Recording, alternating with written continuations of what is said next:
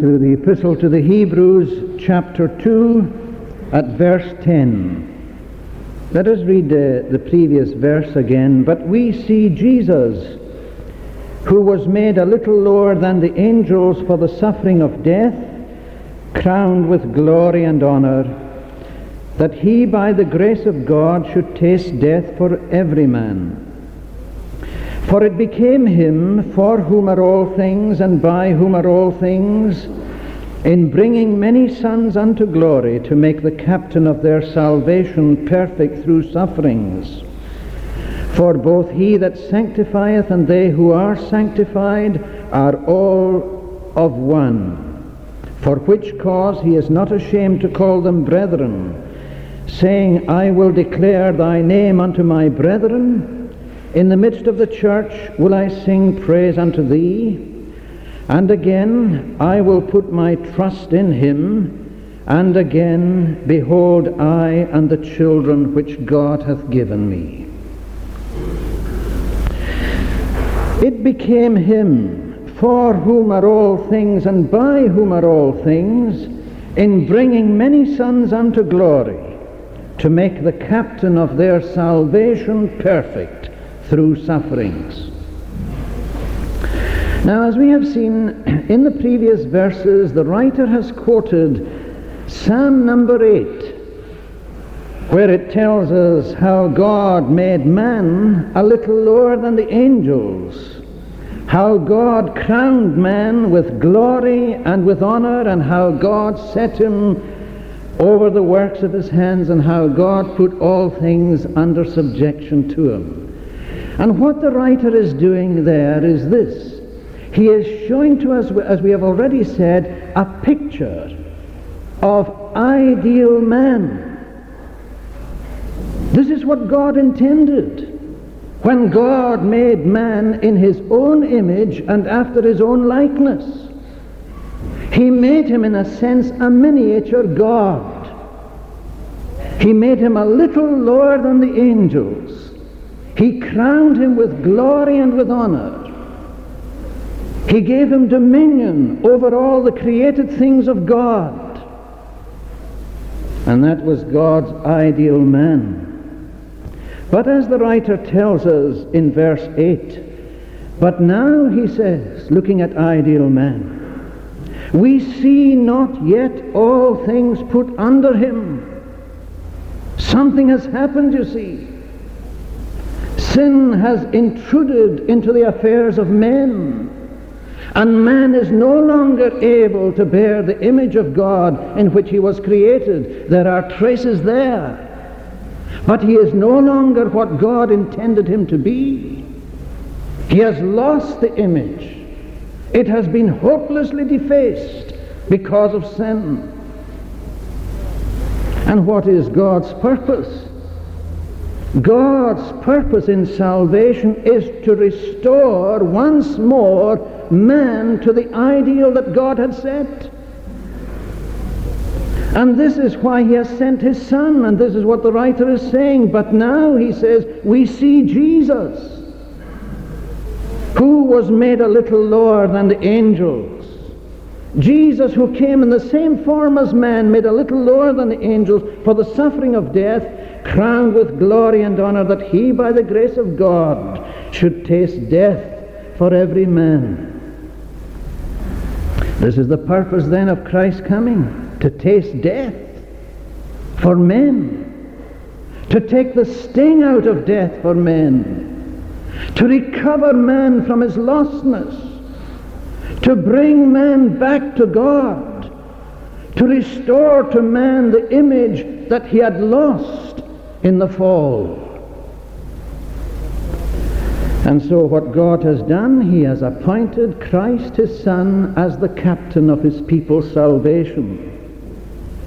For it became him, for whom are all things and by whom are all things, that's God, it became God. For whom are all things, by whom are all things. God the Creator, who has made all things for himself and for his own glory. It became him for whom are all things and by whom are all things in bringing, in bringing many sons to glory to make the captain of their salvation perfect through sufferings. And so God has appointed his own son to be the captain of his people's salvation. Not only has he appointed his own son to be the captain of his people's salvation, but he has also appointed his own Son to be the sanctifier of his people. For both he that sanctifieth and they who are sanctified are all of one, for which cause he is not ashamed to call them brethren. And the two things that I want to bring to your notice this evening from these verses and to my own notice is this that God has first of all appointed his own Son, Christ Jesus, to be the captain of our salvation. And secondly, he has appointed his own Son to be our sanctifier. Oh, yes, I know that it is the work of the Spirit of God to sanctify, but yet, God has also appointed his own Son to be our sanctifier. But let's look at this first point that God has appointed his Son, Christ Jesus, to be the Savior of his people. What did God do with his Son? Well, he entered into a covenant with his Son. A covenant is merely an agreement. It's a contract that has been drawn up. And there are two parties involved in this contract. On the one hand, there is God who wants to bring many sons to glory. On the other hand, there is Christ. And God has appointed him to bring these many sons to glory. And so the agreement has been made between the Father and the Son that the Father will give these many sons to his Son on condition that his Son will fulfill all their responsibilities and obligations. And so only one person could make an atonement for these many sons in order to bring them to glory, and that person was his own son, Christ Jesus. You know, we use this word atonement. But as someone has said, or as it used to be said in the older days, the word atonement is really three syllable, syllables. At one meant. And this is precisely what Christ has come to do, to bring, uh, to, to, to, to, bring to one the people of God and God himself through his own work. And so Christ Jesus has been appointed by God to be the Savior of his people. The authorized version describes him as the captain of salvation as we have it here. If you were to look up the New International Version of the Bible, you would discover that it's translated that Christ is the pioneer of salvation. If you turn to the New English Bible, he is called the leader who delivers. And these three terms are all the same because they really give to us the idea that here is Christ and he is the one who forges ahead, who guides to the true destination, who saves to the uttermost all who come to God by him.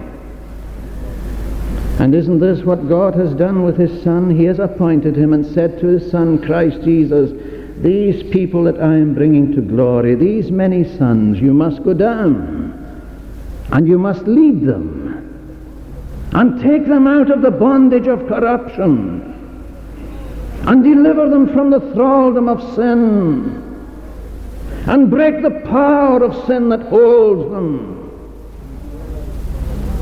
and deliver them from the wrath that is to come. And not only do I want you to do that, God seems to say to his son to deliver them from that, but I entrust to you this great task of presenting these many sons to me unblameable and unreprovable and perfect in my sight. Ah, what a task! What a task indeed! To deliver men from the damnation of God is one thing. To present them faultless before a Father's throne is another thing. And this is the twofold task that God has given to His Son to accomplish. And that is why this writer speaks about angels in chapters 1 and chapters 2. And why does he speak about these angels? Because he is impressing upon the minds of his readers that this is not a work that any angel could perform. No angel, no matter his rank, could come down from heaven and perform a task like this. And there is no power on earth that could perform a task like this, and so God has entrusted the task to his own dear Son. God, as it has been put in another part of the Bible, has devised means for bringing back his banished one. And the means devised for bringing back his banished one demanded that the person who was to do this had to be adequate for the work that he had to do. And so we find God saying in the book of Psalms, I have made a covenant with my chosen. And who is God's chosen? Christ. And God says to this chosen one of his, I have made a covenant with you. You will bring many sons to glory.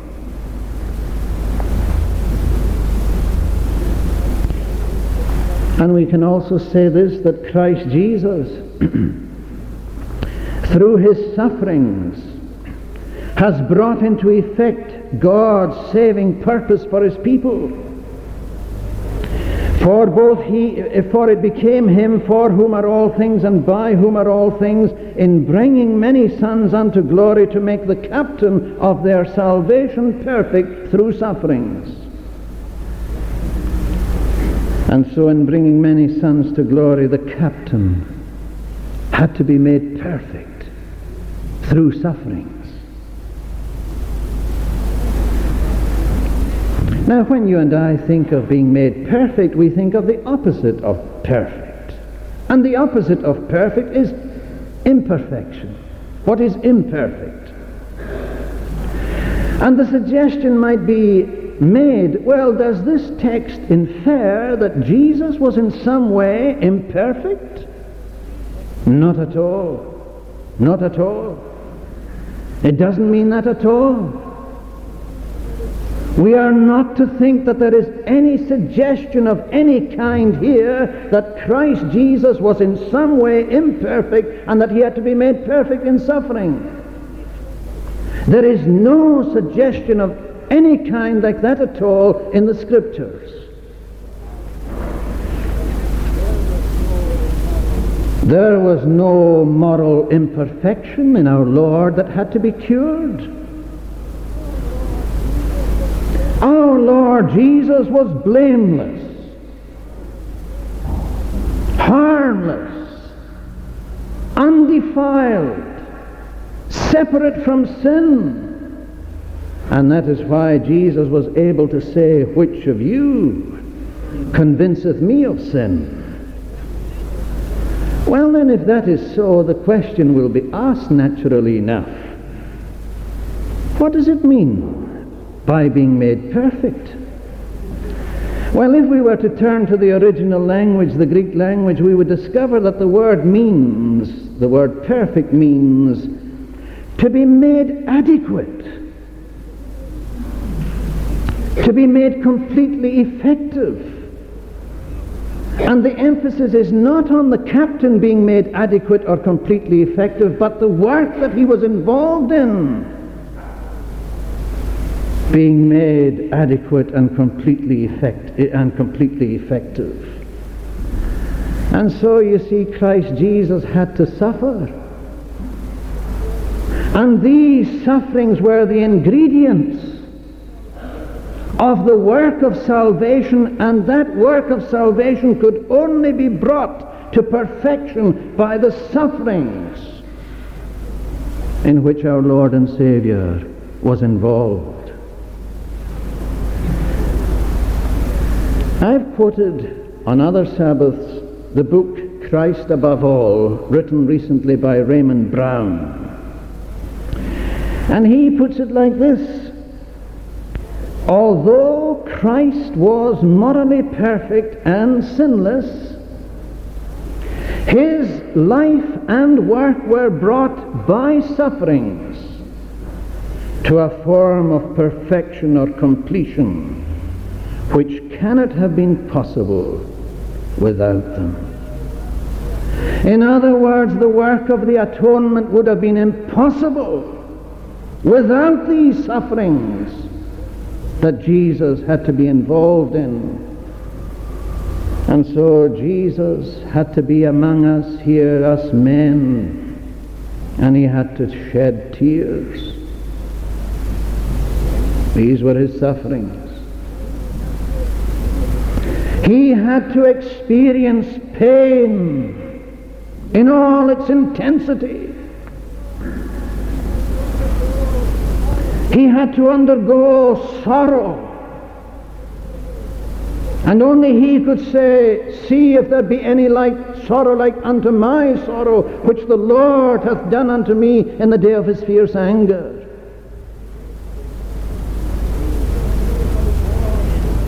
Jesus knew what it was to endure loneliness.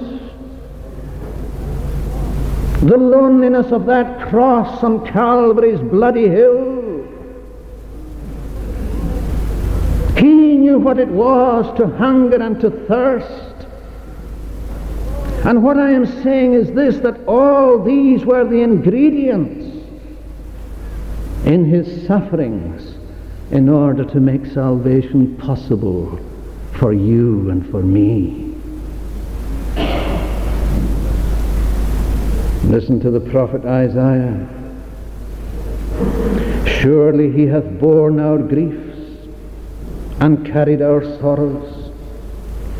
Yet we did esteem him stricken, smitten of God, and afflicted, but he was wounded for our transgressions. He was bruised for our iniquities. The chastisement of our peace was upon him, and with his stripes we are healed. Surely he hath borne our griefs and carried our sorrows. Smitten of God and afflicted, wounded for our transgressions, bruised for our iniquities. Now we see what the writer meant when he said that it was necessary for the captain of our salvation to be made perfect through suffering. It wasn't that he had to be made perfect, but the work had to be brought to perfection, to completion, and the captain had to suffer. Every drop in the cup that Jesus drank he had to drink it for us. Until it wrung from him that cry, that mysterious cry, it is finished. What's finished? All that was given him to do, all that his father had told him he must do if he was going to bring many sons to glory. And so Christ Jesus has been made perfect through suffering. That is to say, he is a perfect Savior, isn't he? He is a perfect high priest in every sense of the word.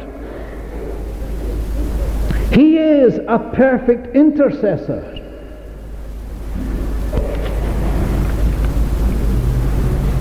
But Christ Jesus, in leading many sons to glory,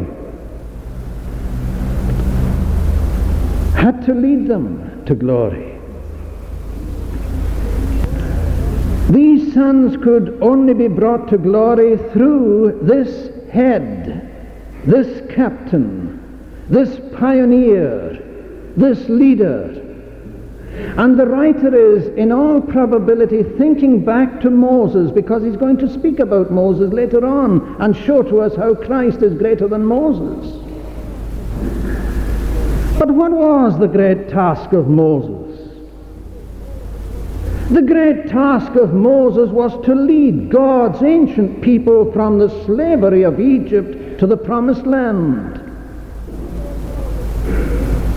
And so Moses had to go in and confront Pharaoh and demand the deliverance of God's people from the hand of Pharaoh.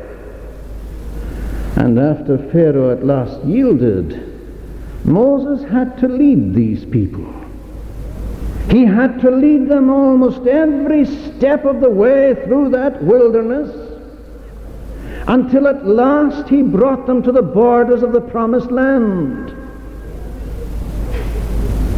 But as this writer is going to inform us, here is Jesus, and he not only has not only has he delivered us from our Egypt of sin, and not only is he leading us through this wilderness, but he's not going to leave us at the borders of the promised land. He is going to go into the promised land and present us to his Father with exceeding joy.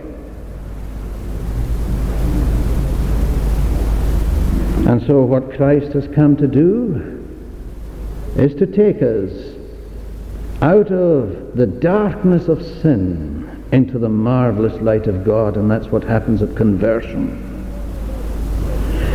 And not only does Jesus do that, not only does he lead us out of the darkness of sin at conversion into the marvelous light of God, but he brings us through the wilderness of this world through our pilgrimage that we have to make now until journey's end. And he leads us on safely until at last he brings us to heaven. He brings us to heaven.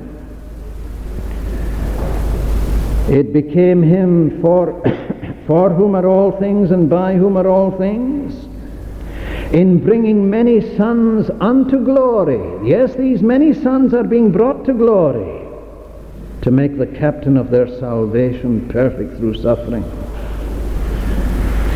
So we are being brought to glory. Later on in chapter 11, it's called a city, glory is called a city which hath foundations, whose maker and builder is God. In that same chapter, chapter 11, glory or heaven is described as a better country, a homeland, in chapter 12, this writer calls heaven the city of the living God, the heavenly Jerusalem. It's also called in that same chapter, chapter 12, a kingdom which cannot be moved. And in chapter 13, he calls heaven an abiding city. And so, what the writer is pointing out at the very beginning of his letter is this Christ Jesus is our captain. He has come down here to perfect salvation for us through his sufferings. And he and he alone is leading many sons to glory. And this is God's aim in salvation to bring many sons to his everlasting paradise to bring many sons to his eternal home. And so he sent his son on this errand to do this. And by being made perfect through sufferings, Christ Jesus has brought to completion the process of salvation. He has brought to completion, to completion the way into the presence of God, the holiest of all, for us. He has made it possible. It wasn't possible before for any person to go into the holiest of all. It wasn't possible before this for any person to enter into the presence of God. But you see, our captain has done it. And he has opened up the way. into the eternal presence of God for us. Through what he has done, he is bringing many sons to glory. And that is why Jesus says, I am the way, the truth, and the life.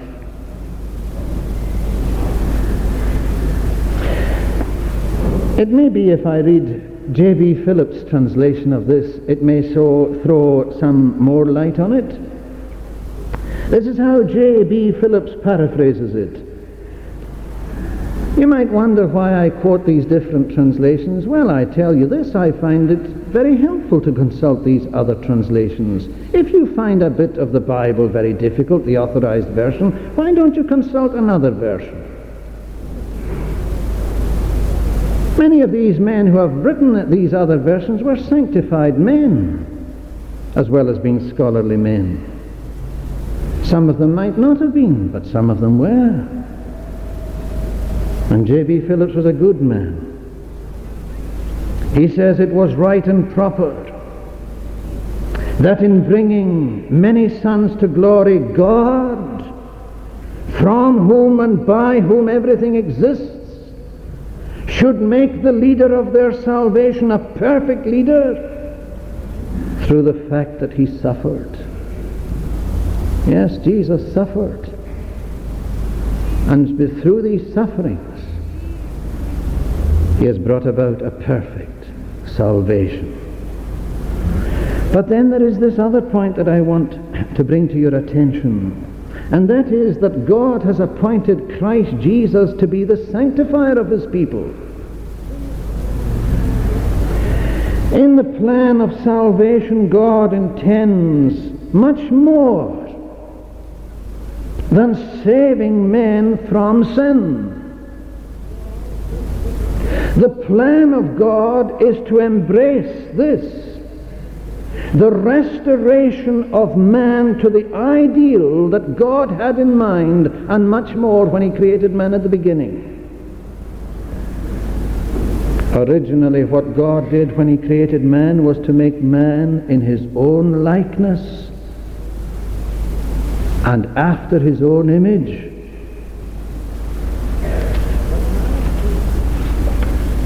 But now, God is recreating us, remaking us into the image of His own dear Son.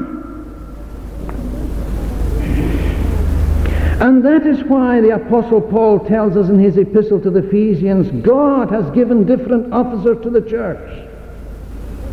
Men with varying gifts and different gifts. And why has God given to the church these men with different gifts? Well, says the apostle, in order that we all come in the unity of the faith and of the knowledge of the Son of God unto a perfect man,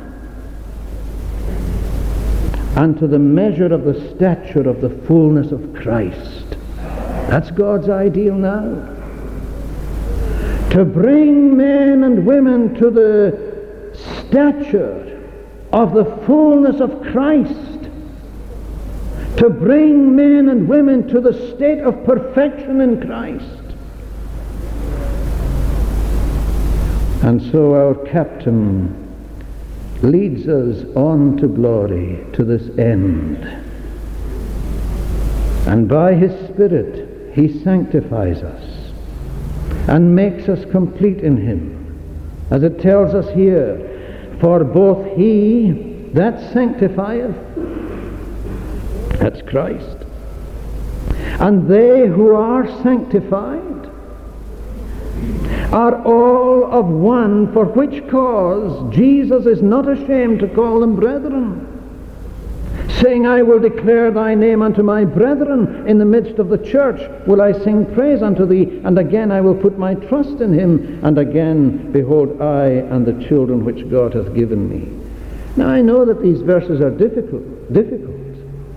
But as I see them, they suggest this to me that what Christ Jesus is doing, as well as being the captain of our salvation, he is doing this, he is giving to us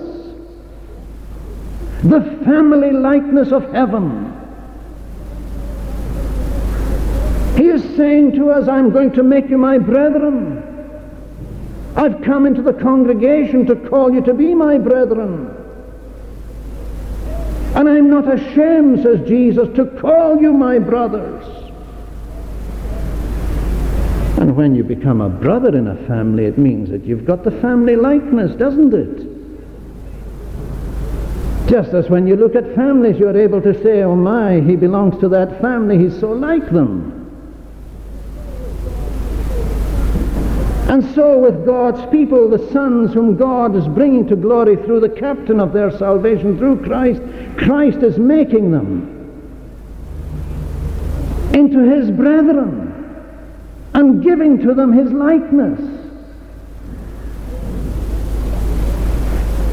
Paul, in his epistle to the Romans, tells us that the predestinating purpose of God is to conform us to the image of his Son.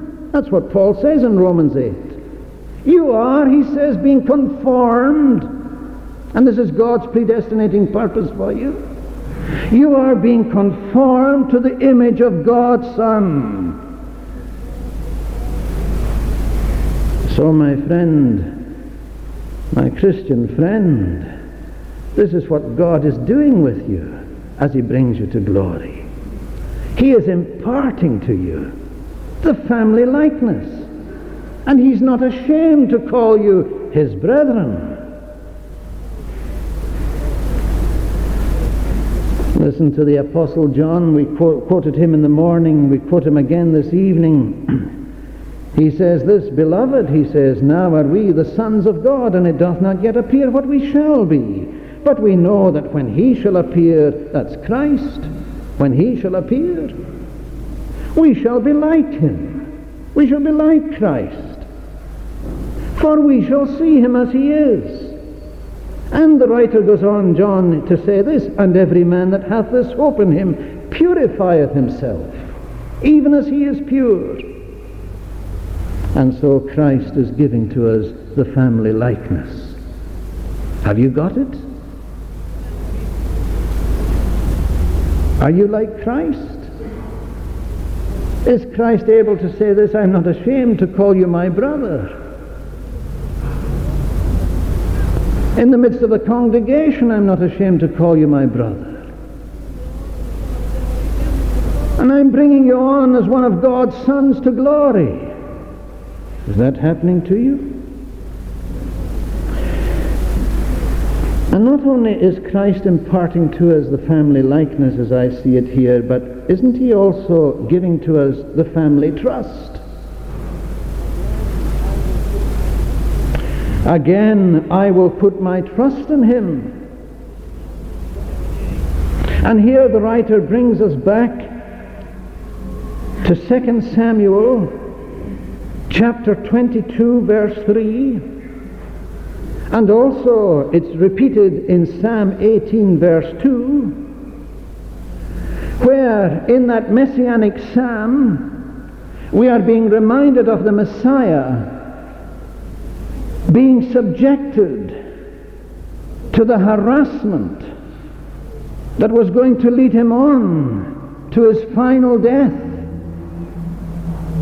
And yet, the Messiah was able to say this no matter what came against him I will put my trust in thee. However, the sorrows of hell encompassed the Messiah he trusted in the Lord. And this is one of the things that you notice about Christ Jesus throughout his life. His unshakable trust, his unshakable confidence in God. And even in the darkest hour of his life, when he was dying there upon the cross of Calvary, when his father had withdrawn from him, he was able to cry out from the gloom of that terrible hour, My God, my God. He never lost trust. And that's the trust that Christ imparts to his people. So that they never lose trust in God.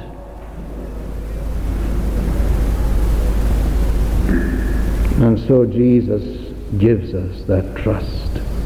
And again, I will put my trust in him.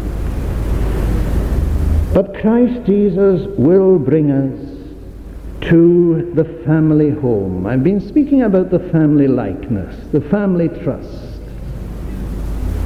But there is the family home, isn't there?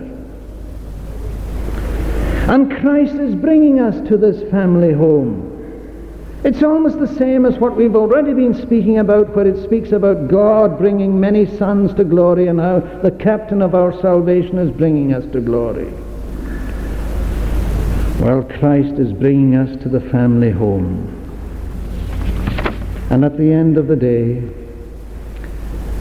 if by the grace of God you and I stand there in heaven, beside our Saviour, what will our Saviour say? Just what it said here. Behold, I. Jesus will say to his Father, Behold, I and the children which God hath given me. Here are your many sons. I've redeemed them. I've brought them out of the darkness of sin. I've brought them through the wilderness of this world. I've sanctified them. My Spirit has been given to them. And now here they are. I and the children that you've given me. The writer, you see, is recalling the words that we find in Isaiah chapter 8, verse 18 where Isaiah speaks these words in connection with himself and the children of Israel. And what the writer is doing, he is arguing that Christ, whom God has appointed the captain of our salvation, our leader, is bringing many sons to glory, and he is emphasizing this that this captain of our salvation, this leader, this pioneer, whatever we like to call him, Christ our Savior, he is not going to lose one of those sons whom God has given him to bring to glory. We read together John 17 where in that great prayer of our Lord's he says this to his Father in one of his petitions Those that thou gavest me I have kept, and none of them is lost but the son of perdition, that the scripture might be fulfilled. And so the Lord is able to say tonight in heaven, as he appears in the presence of God for his people, None of them is lost. And at the end of the history of our world, when everything is finalized, our Lord Jesus will say to his Father, Not one of them is lost but the son of perdition. Behold, I am the children whom God has given me. Isn't that wonderful? If you are one of God's sons, God has provided you with this great captain and he has saved you. And not only has God provided you with this great captain who has saved you, but this great captain will see to it that you won't be lost in the way. He's got a complete count of all these sons. Not one of them will be lost. Not one of them will be missing. You recall what it says in the epistle of Jude, that very short epistle, and yet it's such a wonderful epistle, where Jude says, He is able in his benediction. That is Christ. He is able to keep you from falling and to present you faultless before the presence of his glory with exceeding joy. And so, my friend, if you are my Christian friend, in heaven when we stand with Christ, our mighty Saviour and our Captain will say to his Father, There they are. I'm with them. And these many sons that you gave to me, I haven't lost one. Behold, I and the children whom God hath given me. I would ask you in closing, is this Christ? Is this captain? Is this pioneer? Is this leader? Is he yours? Have you committed your life to him? Have you come to Christ and said, Oh Christ, I can't save myself, but you can save me? Grant that I might be numbered among the many sons and bring me safe to glory. But if you are hopeful that you are one of his sons, I ask you this too. Have you got the family likeness? Can people see, ah, you're one of the brethren of Christ? You're one of Christ's brothers. You're so like him. You're one of his brothers. Can people say that about you? Have you got the faith in God that your Savior had, the captain of your salvation had? And at the end, will you be safe in the Father's house when our elder brother will say, I and the children whom God has given me. May God grant it.